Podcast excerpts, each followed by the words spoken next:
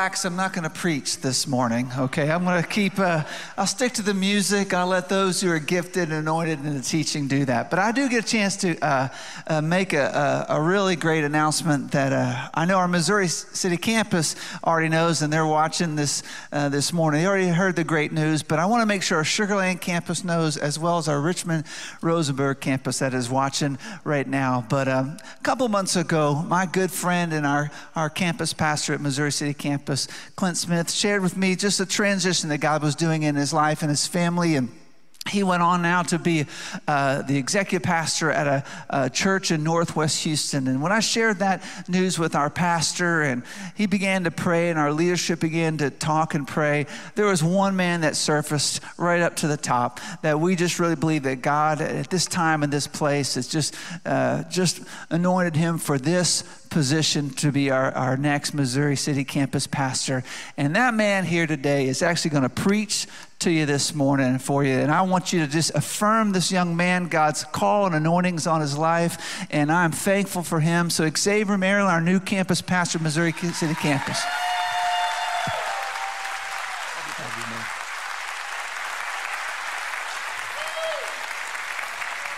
Pastor Tony, I was actually hoping you would stay and preach with me for maybe it's kind of, I was about to say tag, to, I'll preach, you sing. Okay. maybe you preach, I sing. Um, Good morning, everybody. My name is Xavier Maryland. I now have the privilege of serving as the campus pastor at Missouri City. Uh, that's the first time I've said that out loud, and so it feels good. I'm excited about it.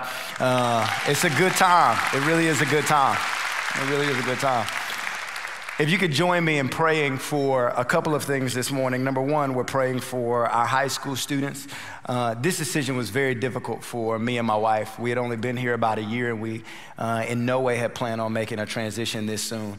And so it's been tough. You know, we've been having conversations and stuff like that. But one thing I do know about those students is that they are very mature and they are very ready. As a matter of fact, we took uh, many of them with us to middle school camp about two weeks ago, and we let them lead groups of middle school students, some alongside Connect Group leaders and some by themselves. And we actually saw our high school students leading middle school students to Christ and having conversations with them about discipleship and mentoring them. And so they are ready. And this transition is going to be different for them, but we truly do believe it'll be better and give them a chance to lead. So if you'll be joining us in praying with and for them, if you'll be joining us in praying with and for, my wife and I, of course, we are expecting in the middle of this transition. And so we are excited about that and we would appreciate your prayers. And lastly, this morning, we're going to pray.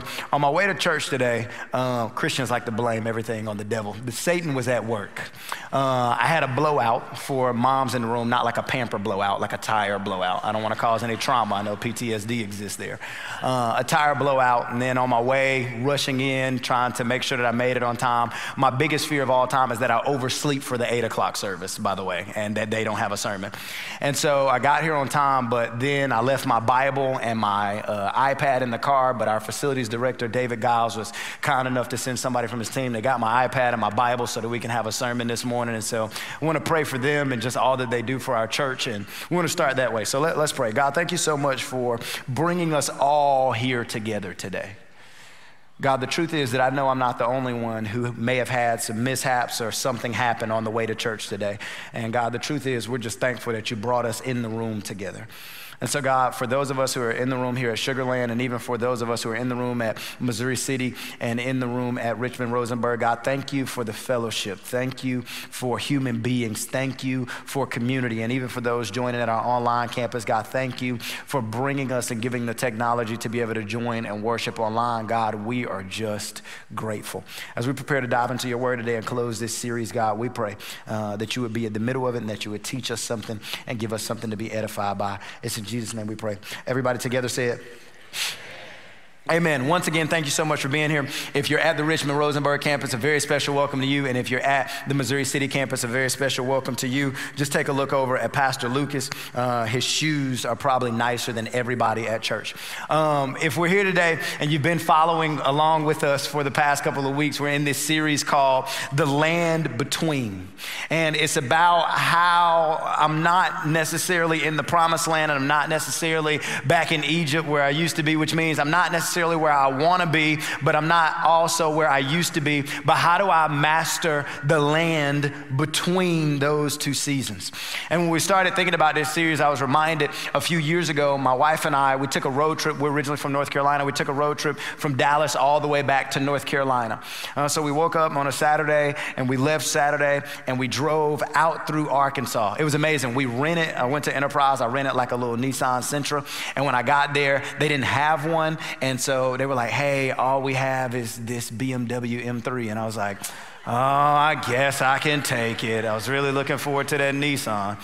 Um, and so we took the BMW. It was amazing. Uh, it didn't come with any brakes, or maybe I just didn't use them.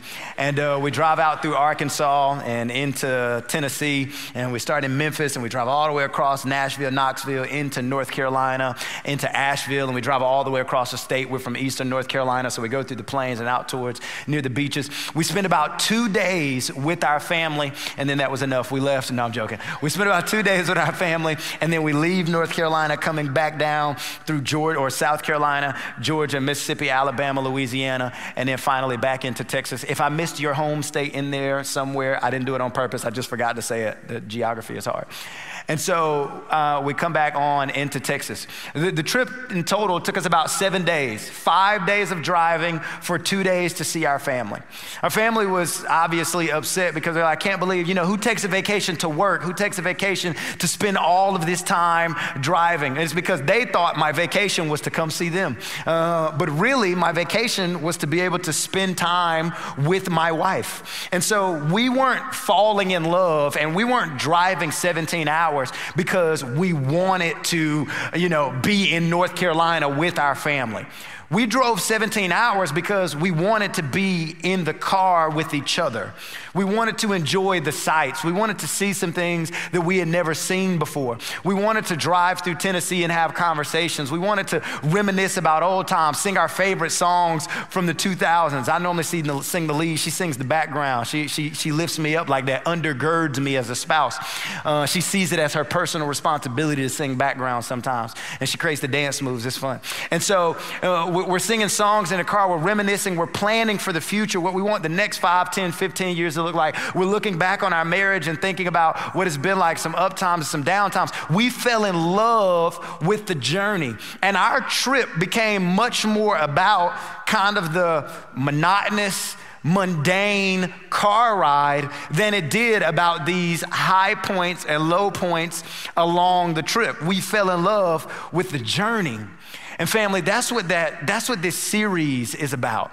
It's about I know that the Lord is taking me somewhere, and I know that I'm not necessarily where I started at because I get older and I get more mature, but I don't want to be so fixated on the destination and I don't want to be so fixated on where I started that I don't love to, that I don't learn to enjoy and that I don't learn to master the day to day, the monotonous, the mundane.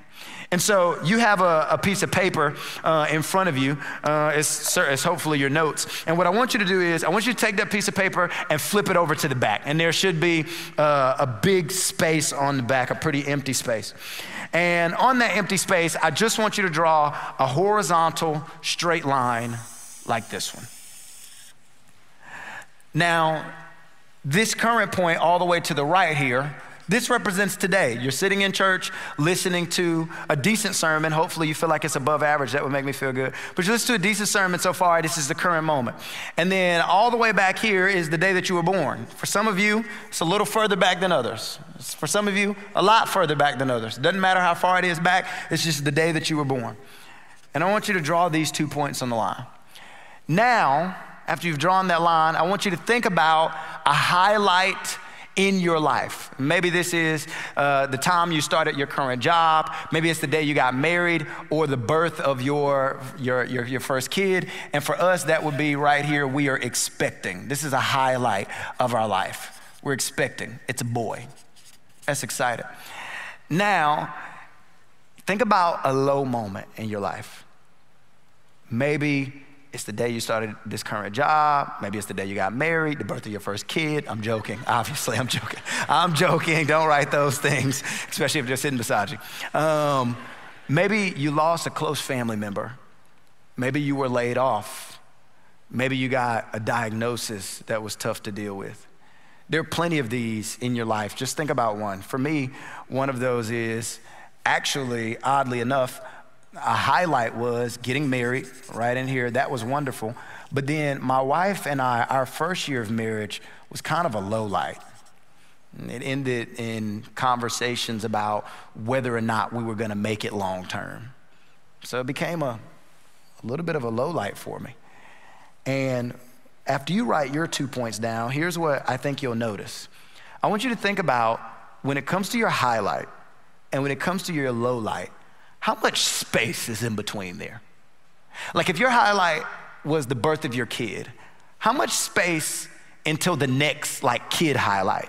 Like first kid, you know, taking them home, then maybe like first words and then or first steps, then first words, and then maybe first day of school, and then maybe kindergarten graduation, and then fifth grade, or, or whatever it is. But what, what you start to realize, maybe it's marriage, and then maybe first year not so good, second year not so good, but then you took a three year vacation. It's wonderful. It's a great time. You meet some new people. You move somewhere together. You both get raises. You have more money now. There's more space in there. So there's two highlights. But think about it. There, there might be a lot of highlights, a few, and there might be some lowlights, but what you'll realize is the story of most of your life and the story of most of my life is really just the day to day. It's really just normal. It's really rather monotonous almost. It's almost mundane. That, yeah, I, I, take, I pick the kid up from the hospital and we bring him home, but then after that, it's kind of just diapers and sleep. And I, am so looking forward to this stuff, like getting peed on and um, sleep deprivation and spending more money and even more money. And I, I, can't wait for the first day that they get old enough to ask me for money. And then it's like, golly, it's already given it to you. And what you realize is that parenting is much less, and the story of your parenting is much less about the highlights and the lowlights, and it's much more about, and the story of your career is much less about the promotions and the layoffs, and much more about day to day emails and responding to calls and showing the work on time and traveling in Houston traffic, unfortunately. And, and, and, the story of your marriage is much less, much less about that major time that you felt regenerated and much less about that major argument where you may have thought about leaving but you didn't say anything. And it's much more about how do we figure this thing out day to day? And even your relationship with Christ, you'll realize it's the, the, day that I got saved is important, and, and, the day that I may have done that thing that made me feel like I was far away from God, that's important. But my day to day relationship with God is, is, is rather, it's rather mundane. And so I want us to have a conversation for a moment and go into the scripture and talk about a guy who I feel like mastered the mundane.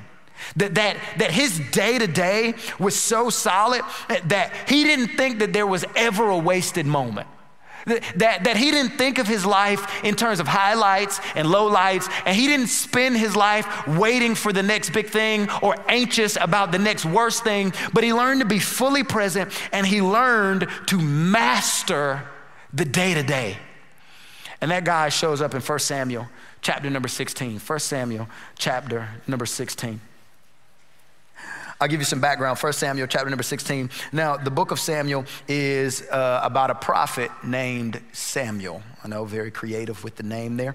Uh, and he's responsible for anointing the new king of Israel. See, before this, the children of God were led essentially by God himself. And they, were, they would come through the wilderness, and God would send this, these stone tablets to Moses. That's where you get the Ten Commandments. And they were essentially led directly by God. But they were like, hey, no, we look at all these other nations, and we want a king. Like, king seems to be the new in thing. So if we could have a king, that would be great. So Samuel if you could talk to God and tell God, we want a king. And Samuel's like, God, no, they're rejecting me. They don't want to be led by a prophet. And God's like, no, no, no, no, no. They're rejecting me. They don't want to be led by me. So let's give them what they want. Kind of like when your kid begs you for something over and over and over and over and over again, you say, just do it. If you hurt yourself, don't come crying to me. It's kind of like that. And so God says, okay, we'll give them a king. So they anoint this guy named Saul. And Saul starts out great. The, the Bible says that when he was anointed, that God was with him and had his blessing on him as king. But somewhere in there, Samuel's heart got turned, or Saul's heart got turned and changed and corrupted. And he started doing things that weren't like God and he was disobeying God. So the Lord says, okay, we're removing our blessing from you. And Samuel comes up to Saul and he's like, hey, the Lord is going to anoint a new king. And he's going to anoint a king that is after his own heart. And he's already chosen. The Lord already know who he wants to anoint. And of course, Saul has an issue with this, but Samuel goes to anoint this new king anyway. The Lord tells Samuel, hey, this new king that you find, he's going to be a child of a guy named Jesse. So go travel to where Jesse is and have all of his sons line up, and I'll show you who it's going to be. And so they get there. He gets to this guy named Jesse, and Jesse has eight sons, seven older sons, and one youngest son, obviously. And they're, his older sons, they're these strapping young gentlemen. They're great. And so they all walk out, and one by one, Samuel, or yeah, Samuel's walking up to him, and he's like, oh, this must be the guy. And the Lord is like, no, that's not him. And Samuel's like, okay. He's like, don't look at his appearance. I know he's strong. I know in my head, I'm, uh, you know, I'm thinking a little bit. I know he has a six pack. I know he's great. That's not the king just because he's six two. And so then he goes down the line. None of them are good. And that's where we find ourselves in 1 Samuel chapter 16, verse number 11. It says, then Samuel asked, are these all the sons you have?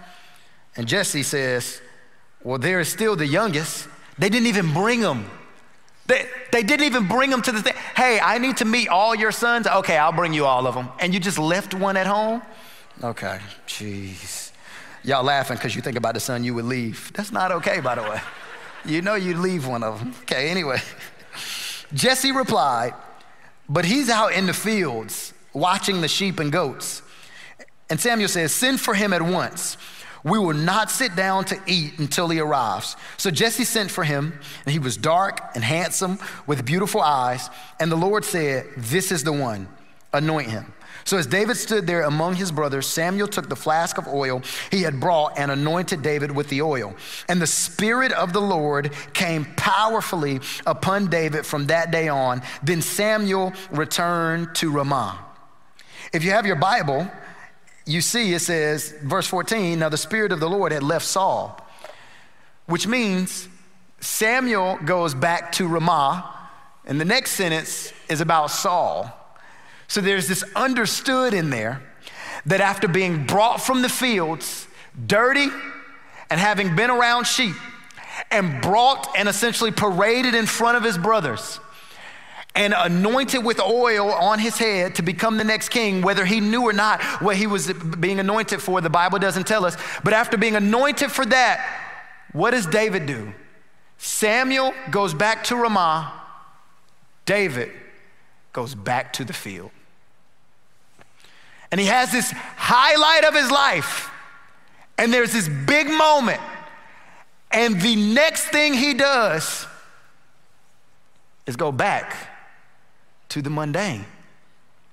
And it would be really easy. We see later that one of the guards, uh, King Saul, is having these things torment him at night. And one of the guards suggested they heard about this kid who plays music very well. And hey, we should bring him in and he can play for you. And it says that every they finally brought David in, and that every time David would play, Saul would stop being tormented and he would be able to sleep. But, but, but the truth is that David doesn't immediately become king. He doesn't step into this next season of anointing. He doesn't have this big parade or get celebrated. He goes back into the monotonous. But we never see David complain because David sees this season of mundane as a season for cultivation. And that's what I want to look at. Here's your blank. There are five things that are cultivated by the mundane. Five things that are cultivated by the mundane. And I think that if we are willing to master these things, it will catapult us in our life. Five things that are cultivated by the mundane. Here's the first one. The first one is this that my calling is cultivated by the mundane. Because remember, David is in between because he's been anointed and he's probably excited about whatever the anoint, anointed, whatever he's being anointed for, but now he still has to live day to day. And for us, you might be excited for the birth of a kid, or you might be excited about having a kid, but now you got to do all the things that comes with raising a kid. You might be excited about your new job, but your new job comes with new work and new stressors. You might be excited about getting married, but now you have the new stressors and you have the new work of being married. There's some college students in the room. You're excited right now in this season about going to college, but right now you're just waiting. You're just in the middle because you know where you're going, but you don't know exactly what the journey is going to look like day to day. So you're in the middle of this waiting, and this is the perfect time for David because his calling is cultivated. Here's what I mean David saw every task as being a part of his God given mission. Every moment was a mission. Everybody say the word mission. Every moment for David was a mission. He didn't see his responsibility as tending sheep as any less than his job working for Saul as an armor bearer. He, he didn't see his responsibility in verse 17 or in chapter 17. We, we see this. It says, Jesse's three oldest sons, Eliab, Abinadab, and Shimea, had already joined Saul's army to fight the Philistines. But David, the youngest son, David's three older brothers, stayed with Saul's army. But David went back and forth to help his father with the sheep in Bethlehem. He didn't see traveling back and forth between the armies, he didn't see that as being less than. He saw it as a mission. And because of this, he did everything he did as service to the Lord and not for personal gain and not for recognition. And my question for us is in the middle of the mundane, what would it look like for us to see every single moment as a mission from God? How would it change? If I thought that my opportunity to respond to a coworker at work through an email was really a mission from God, how might I respond different? If I saw my responsibility as a member of my neighborhood as a mission and a calling from God, how might I treat my neighbors different? If I believed which is true. If I believe that the Lord hand selected me and put me right in the middle of the family that I'm in, regardless of how dysfunctional it might be or regardless of what I might want it to be like, if I saw my responsibility to my family as a calling from God, how might I treat my family different? If I remembered that my parenting was a direct call and assignment from God and not something secondary to the rest of my life, how might I parent differently. If I realized that my service and involvement in my local church was a calling from God, how might I serve and be involved differently? Because the mundane is a chance to cultivate calling.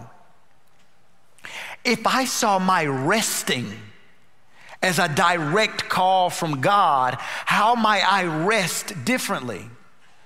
Because some of us have problems with the mundane for different reasons. Some of us hate the mundane because it's boring and you want to keep working, you want to work, work, work, work, work, you want to do everything. And some of us don't like the mundane because you don't feel like life is moving fast enough. You just want life to move faster. And so, what if I saw my resting as part of my call and direct mission from God? Sharing stories around my dinner table, car rides where I get a chance to process and pray and listen to worship music, being stuck in traffic, the city that I'm in, whatever it is. What if I saw that as a calling from God? And that's what David did. He saw every moment in his life. He saw tending the sheep as a calling from God. When, later, when he slays Goliath, he says, This will be for the Lord because he saw every moment as a chance to advance the kingdom. And how might we react or respond differently if every moment, not just the highlights and the lowlights, but if every moment was a chance to advance the kingdom of God?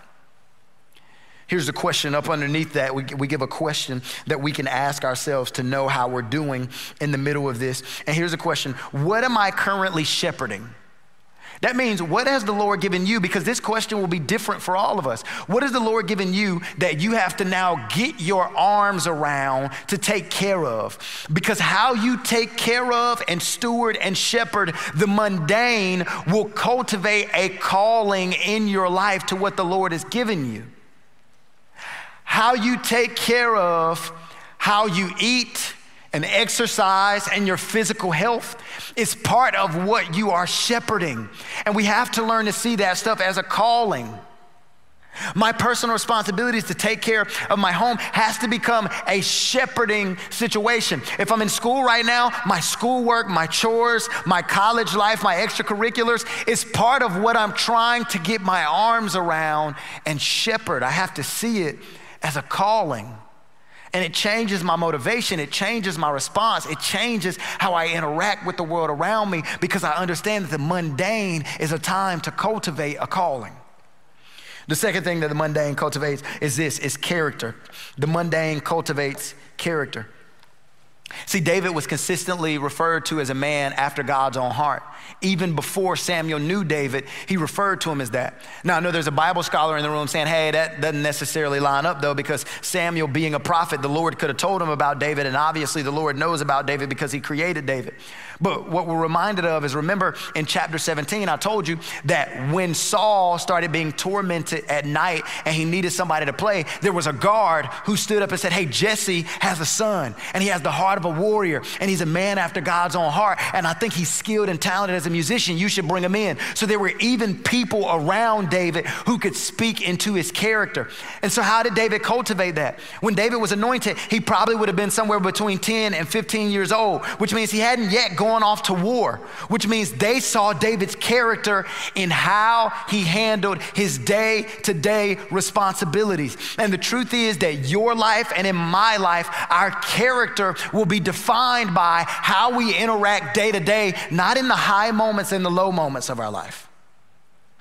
That cultivating a sense of character happens before I step into the position, before I get to the highlight. If I wait for the highlight to cultivate the character, I've waited too long. There are people in the room right now, you want to be married. You really, really do. And you're saying, hey, I'm praying for the Lord. I pray that the Lord sends me a man like this. I pray the Lord, the Lord sends me a woman like this. I pray he's 6'2 or 6'3. I pray that he's tall and handsome and a six And I pray that he has all of these things. But the truth is that in the middle of that time, you haven't been cultivating the character needed to sustain a marriage. And so you have to learn to see this season of waiting as not a season of passivity. It's not a season of I can't wait. It's a season of Lord, you're doing something right now. And I'm cultivating a character in the middle of that. You don't want to wait until you get promoted to find out you have an integrity issue. You want to cultivate integrity right now. You don't want to wait until you have kids to find out you have a patience issue. I found out the other day, I watched a two year old for 25 minutes. When I say watch, I wasn't babysitting. I literally just had my eyes on one for 25 minutes and I was ready to give up. The thing that's hardest for me to process as I'm about to be a parent is that kids exist after they leave me. And I'm like, what the heck does a two year old do all day? They don't have plans. Like, they don't wake up and say, okay, I'll chill out for this part. And I, no, no, no, they just do all day. And that's something the Lord is trying to cultivate in me right now. It's a character because I'm not a, okay, there we go. It's a character. Thank you. This is therapeutic for me. But the Lord likes to cultivate a character in the middle of the mundane. So, right now, here's the question for us What habits am I currently building?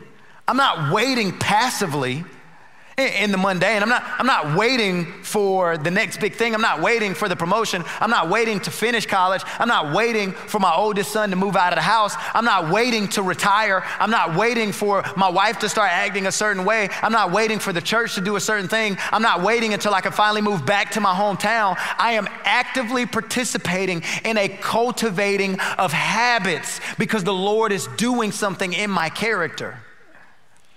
Am I cultivating generosity, integrity? Am I being devoted? Or have I shown myself to be dishonest, to be passive, to be greedy? Can I speak to my college students for a second? And even for my people about to start their second or third career job and you're about to finally make the money you've been wanting? They tell you that college changes you. They tell you that money changes you. And they tell you that power changes you. And I personally believe that none of those things are true. What do they do? They give you the boldness to be who you've always been. And we find out when we get the freedom of college, the freedom of money, and the freedom of power that I didn't do the work of cultivating a character. And so I have to do that before the promotion. I have to do that before the marriage, before the degree, before the money, before the new car, before all of this stuff. I have to do that before the diagnosis. I have to do it before my spouse files for divorce. I have to do it before my kids go crazy. I have to do it before that because in these moments, cultivation is harder. What habits am I currently building?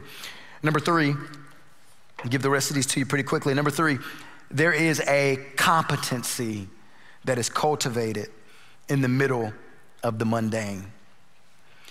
Here's what I want us to get about David is that the best thing for a future king to see was how a current king operates. So the Lord put Davis Oh, put Davis.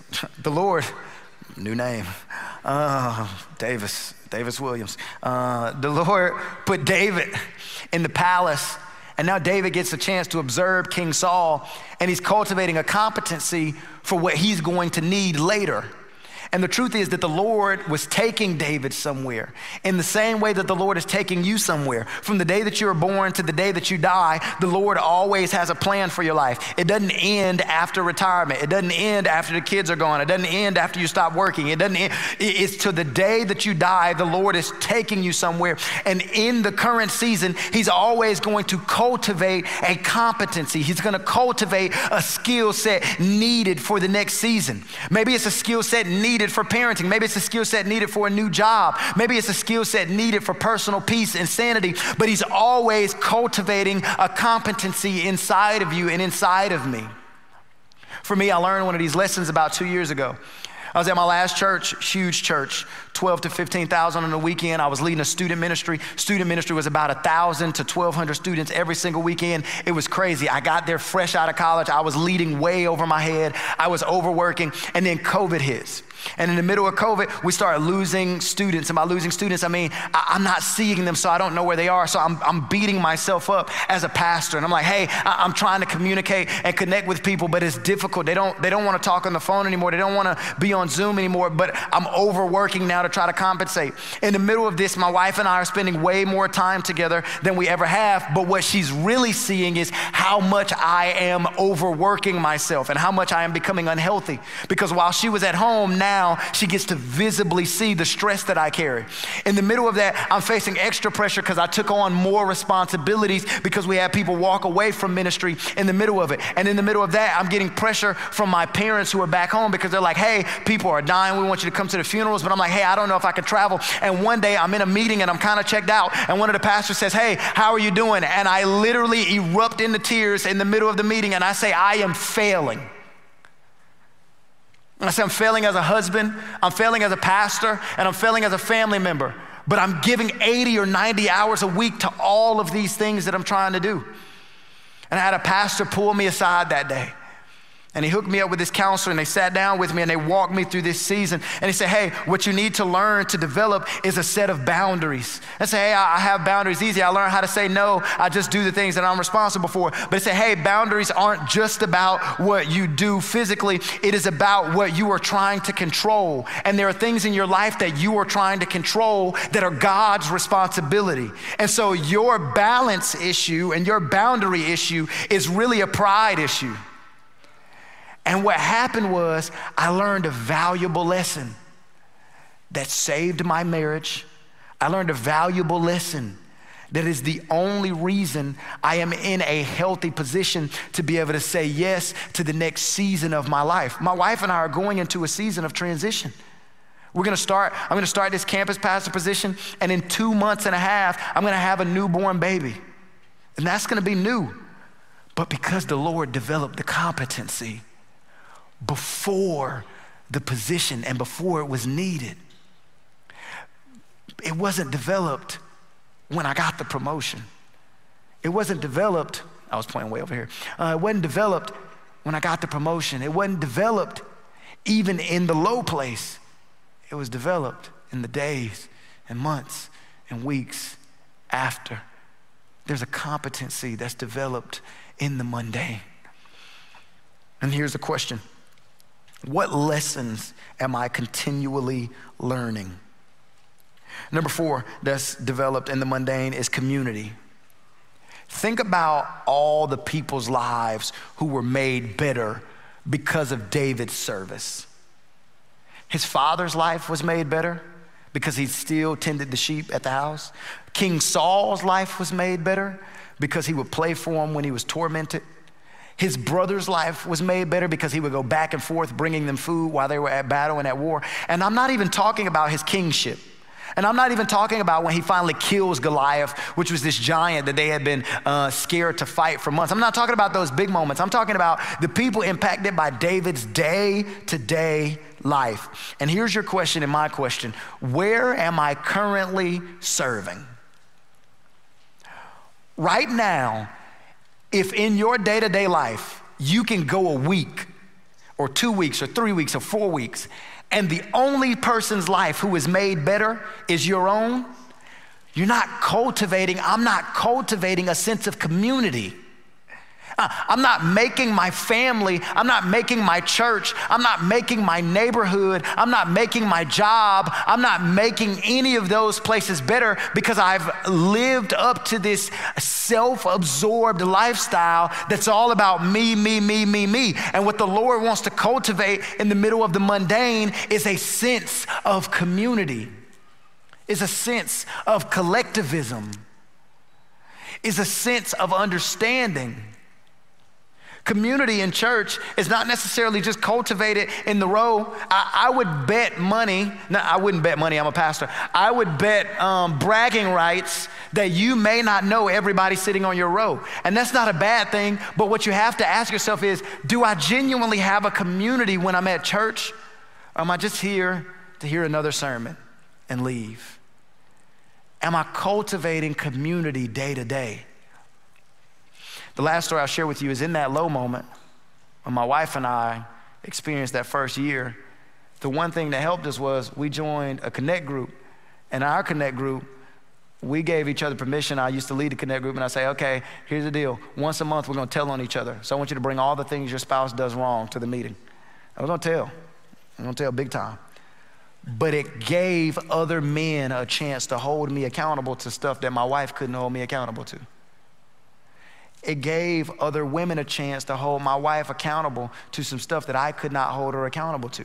There are just some things, no matter how good you say them, you cannot say to your spouse. I don't know why, we just hear it differently. She said, Hey, can you pick your socks up? I heard you're a horrible man. Why are you attacking my manhood? Community is cultivated in the mundane. Lastly, contentment is cultivated in the mundane. And this may be the hardest one yet. I mentioned it before. David is anointed to be king when he's probably 10 or 15 years old, somewhere in there. We know that David doesn't officially take the throne until he's 30. And so you have somewhere between 15 and 20 years of waiting. And during that time, David has to be content. See, David's a lot better than me. He's a lot more spiritual than I am, a lot better relationship with the Lord than me. Because for me, it would have gone a little differently. Because uh, if I was tending the sheep and they say, hey, can you take, hey, David, can you bring us some food to the battlefield? I'm like, oh, I'm sorry, Elliot. Were you the one anointed with oil a little while ago, or was that me? How about you come get the sheep and I'll go to battle? Because right now, y'all are not fighting. And if I go out there and fight, the Lord is with me uh, David, do you mind coming up here and playing for me? I'm a little tormented. Oh, I'm sorry, Saul. David, what are you wiping your hair for? I think the oil is still there. And so if you look a little closely, it's still glistening. And as a result, I'm not available to do anything for you until I stop glistening. I'm shining right now. And for me, that's how it would have went. But you never see David do any of those things. You only see him be content with where the Lord has placed him. He never badmouths Saul, never talks bad about his leader He, he never talks about, oh, I just can't wait to the day that I'm king and when I'm in charge, this is never gonna happen.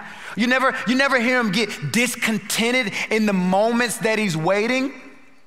You see, David cultivate a sense of contentment. And here's the question that you and I can ask when we're thinking about being content is this what am I not appreciating? What am I not appreciating? When I look around my life, what are the things that I'm taking for granted? I know that I'm not content because I start complaining. When I look at other people's job and I'm like, man, they get paid twice as much as I do to do half the work. It's proof that I've become discontented. I'm not saying I don't have goals, I don't observe reality, but I also have to balance uh, goals and reality with trusting God in the middle of the process. I, am not content when I'm comparing my relationship or lack of relationship with everybody else's. I'm not content when I compare my kids to other people's kids. I'm not content when I compare my church to other people's church. I'm not content when I compare my family to other people's family. And contentment is cultivated, amen, in the mundane. Contentment is cultivated in the mundane. When I learn to see everyday life as cultivation from God, I learn to find the miraculous in the middle of the mundane. And the bottom line is this maturity is realizing that the mundane is miraculous that the fact that the Lord gives us the ability to daily interact with one another is miraculous. That I don't have to wait for a physical miracle to see the manifestation of God.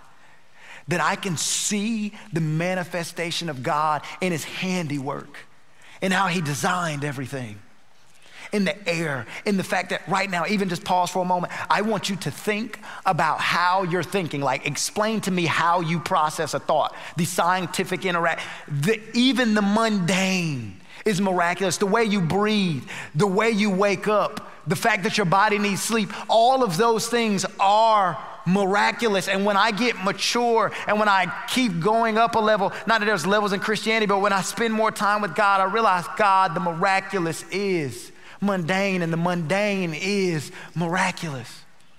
Even when I think about Jesus, we see these three years of miracles and ministry from Jesus, but we hear all the time uh, the Bible tell us about how he lived a perfect life, but we don't hear much about this 30 years. And so we are to assume that the miraculous three years of ministry that he did is propped up by 30 years of normal.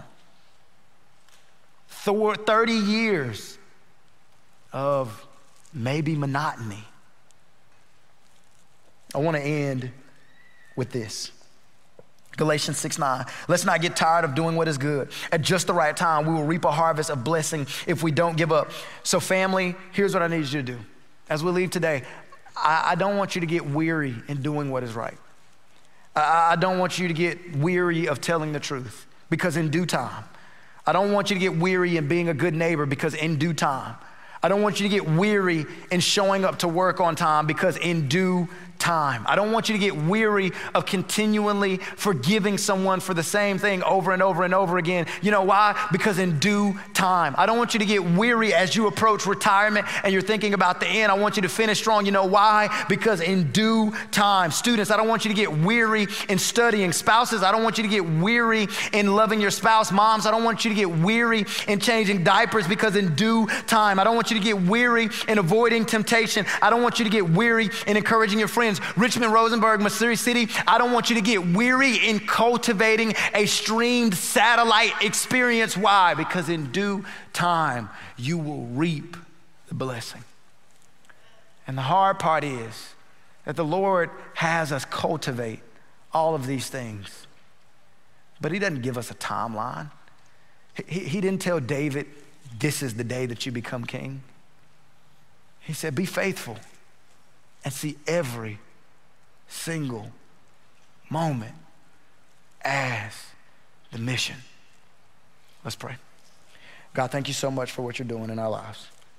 Thank you for the day to day. Thank you for the monotony. Thank you for the normal. Thank you for the mundane. God, thank you for the fact that some of us today, when we leave here, we're going to go get some food. We're going to watch TV for half the rest of the day. God, thank you for that. God, help us to see those moments of rest, those moments of family time as intentional times for you to cultivate calling, competency, and character, and community, and contentment in our lives. God, thank you for this. It's in Jesus' name we pray. Everybody together say it. Amen. Come on, can we celebrate?